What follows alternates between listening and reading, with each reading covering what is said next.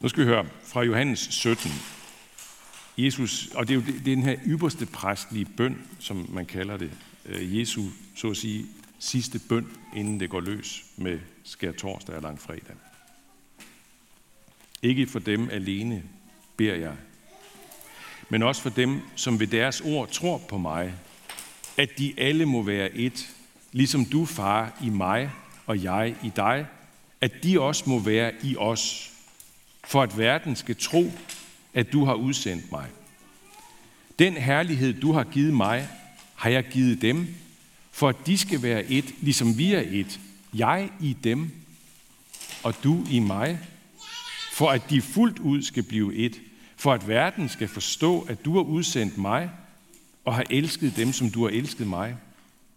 Far, jeg vil, at hvor jeg er, skal også de, som du har givet mig, være hos mig. For at de skal se min herlighed, som du har givet mig. For du har elsket mig, før verden blev grundlagt.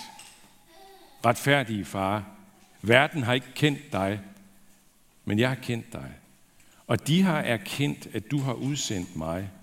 Og jeg har gjort dit navn kendt for dem, og vil gøre det kendt for dem, for at den kærlighed, du har elsket mig med, skal være i dem, og jeg i dem. Hvor mange herinde forstod det her fuldstændig knivskarpt klart og kan give et kort resume af det?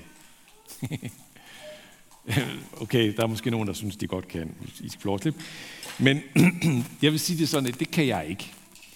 Jeg, jeg, jeg oplever det her som noget tæt på mystik.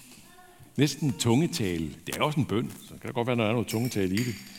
I hvert fald, øh, når man læser det første gang og lytter til det, og anden gang, og for den sags skyld tredje gang, og måske egentlig altid, der er noget, det er på en så mærkelig måde kompakt og mystisk, det Jesus siger her i sin bøn.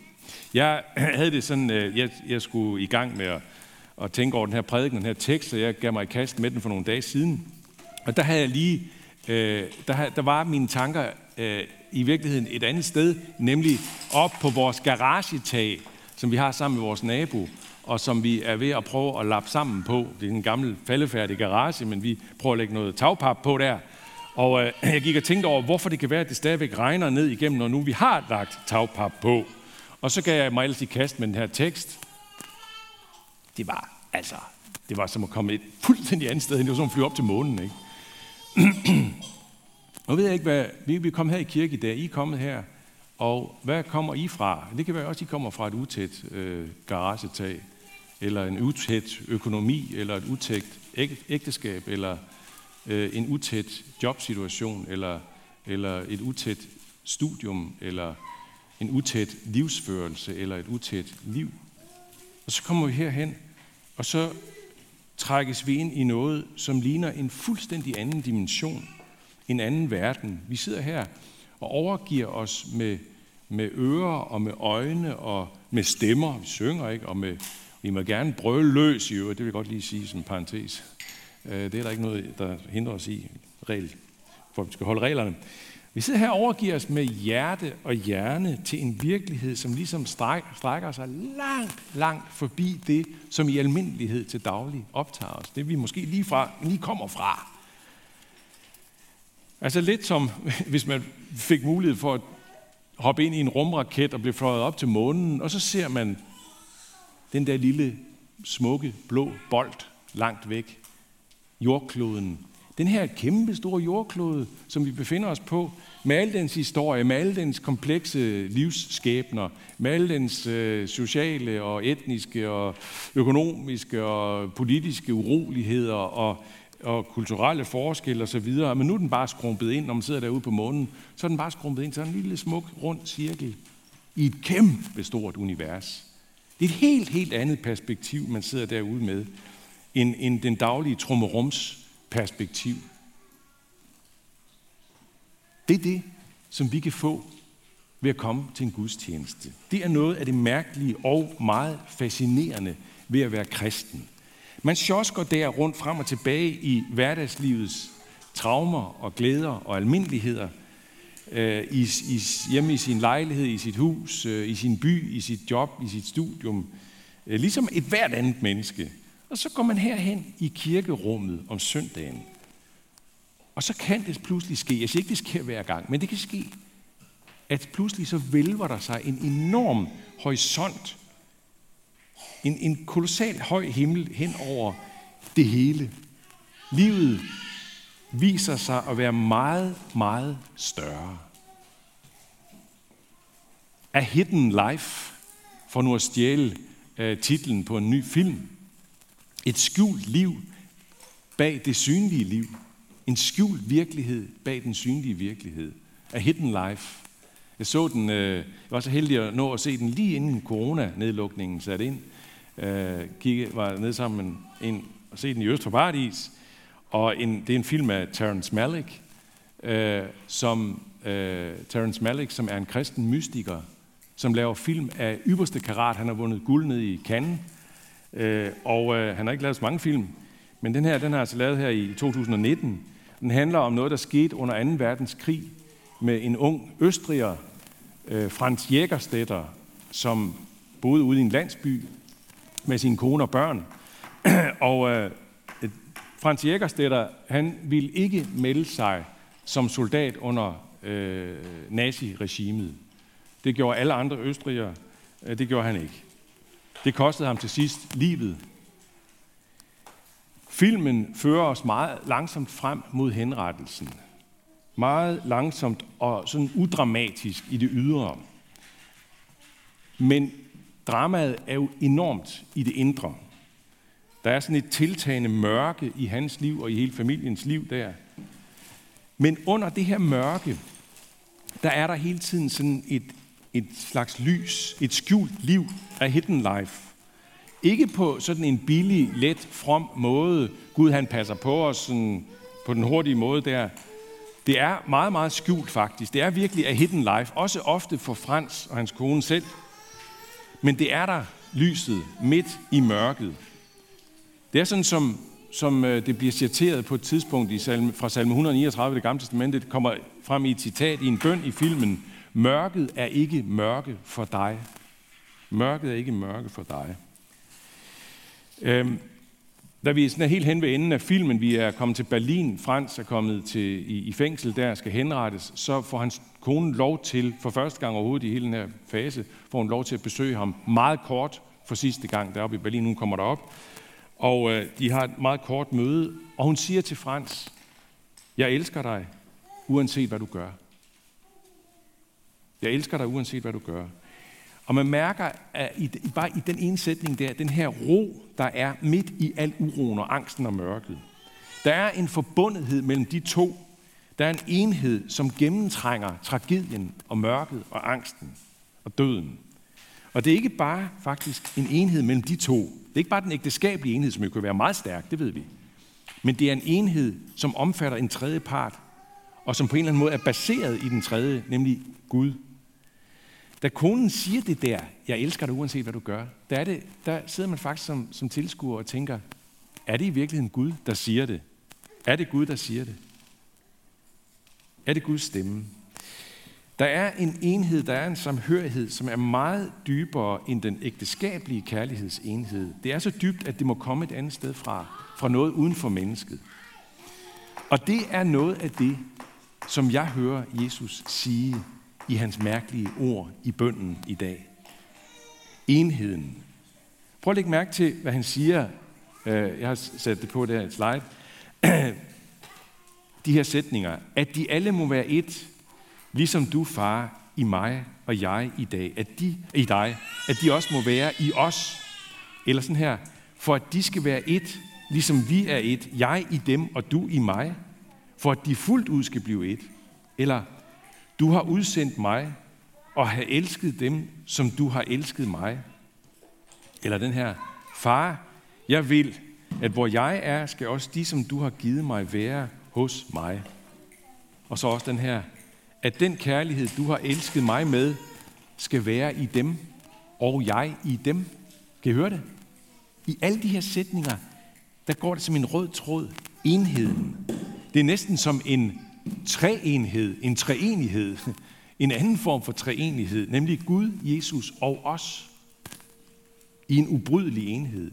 En enhed, som gennemtrænger alt, og som holder, når alt andet falder fra hinanden. Som holder, når døden melder sig.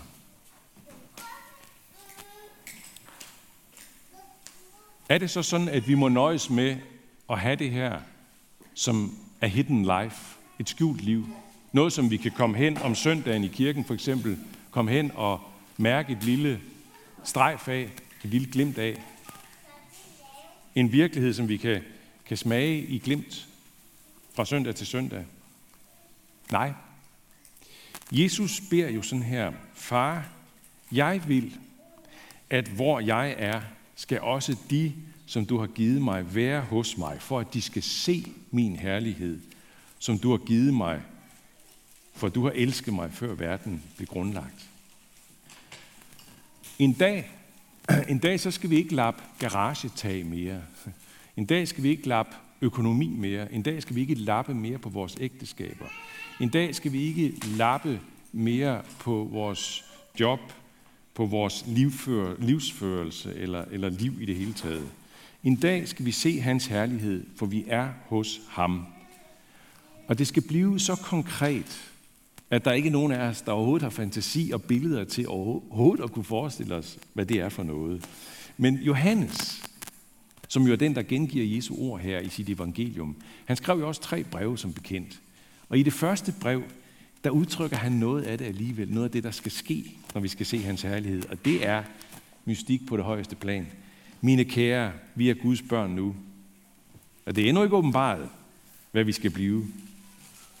Vi ved, at når han åbenbares, skal vi blive ligesom han. For vi skal se ham, som han er. Er det ikke en ufattelig sætning? Vi skal blive ligesom ham, for vi skal se ham, som han er. Det svarer meget til det, eller det, det, det er en variant af det, som Paulus siger i øh, 1. Korintherbrev kapitel 15, hvor han siger sådan her, når så alt er underlagt ham, altså Gud, så skal også synden, synden selv underlægge sig under ham, som har lagt alt under ham, for at Gud kan være alt i alle. For at Gud kan være alt i alle. Enheden. Enheden, helt ubegribelig. Er hidden life. Det skjulte liv i det nuværende, synlige liv. Gør det nogen forskel? Ja, det gør det da. Også i den grad. Og det er der mange herinde, der vil kunne skrive under på. Du kan også øh, få en bekræftelse af det, hvis du øh, læser et interview, der var i fredags i Kristi Dagblad, med en person, med et menneske, som har en meget sjælden sygdom. Meget, meget sjælden sygdom. Der er nogle ganske få i Danmark, jeg tror, vi snakker om en 20 mennesker eller sådan noget, der har den sygdom. Og øh, den sygdom betyder, at han, er, øh, han konstant går med smerter, og øh, er stærkt reduceret i, i, i hele sin livsførelse.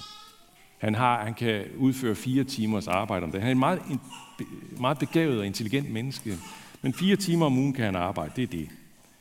Det er et meget, meget, øh, det er et meget skønt interview, det der. Jeg vil anbefale det. Øh, og øh, der er ikke noget, det er sådan ærligt, øh, hudløst. Der, han sidder ikke og disker op med hurtige, letkøbte svar. Han siger blandt andet sådan her i interviewet.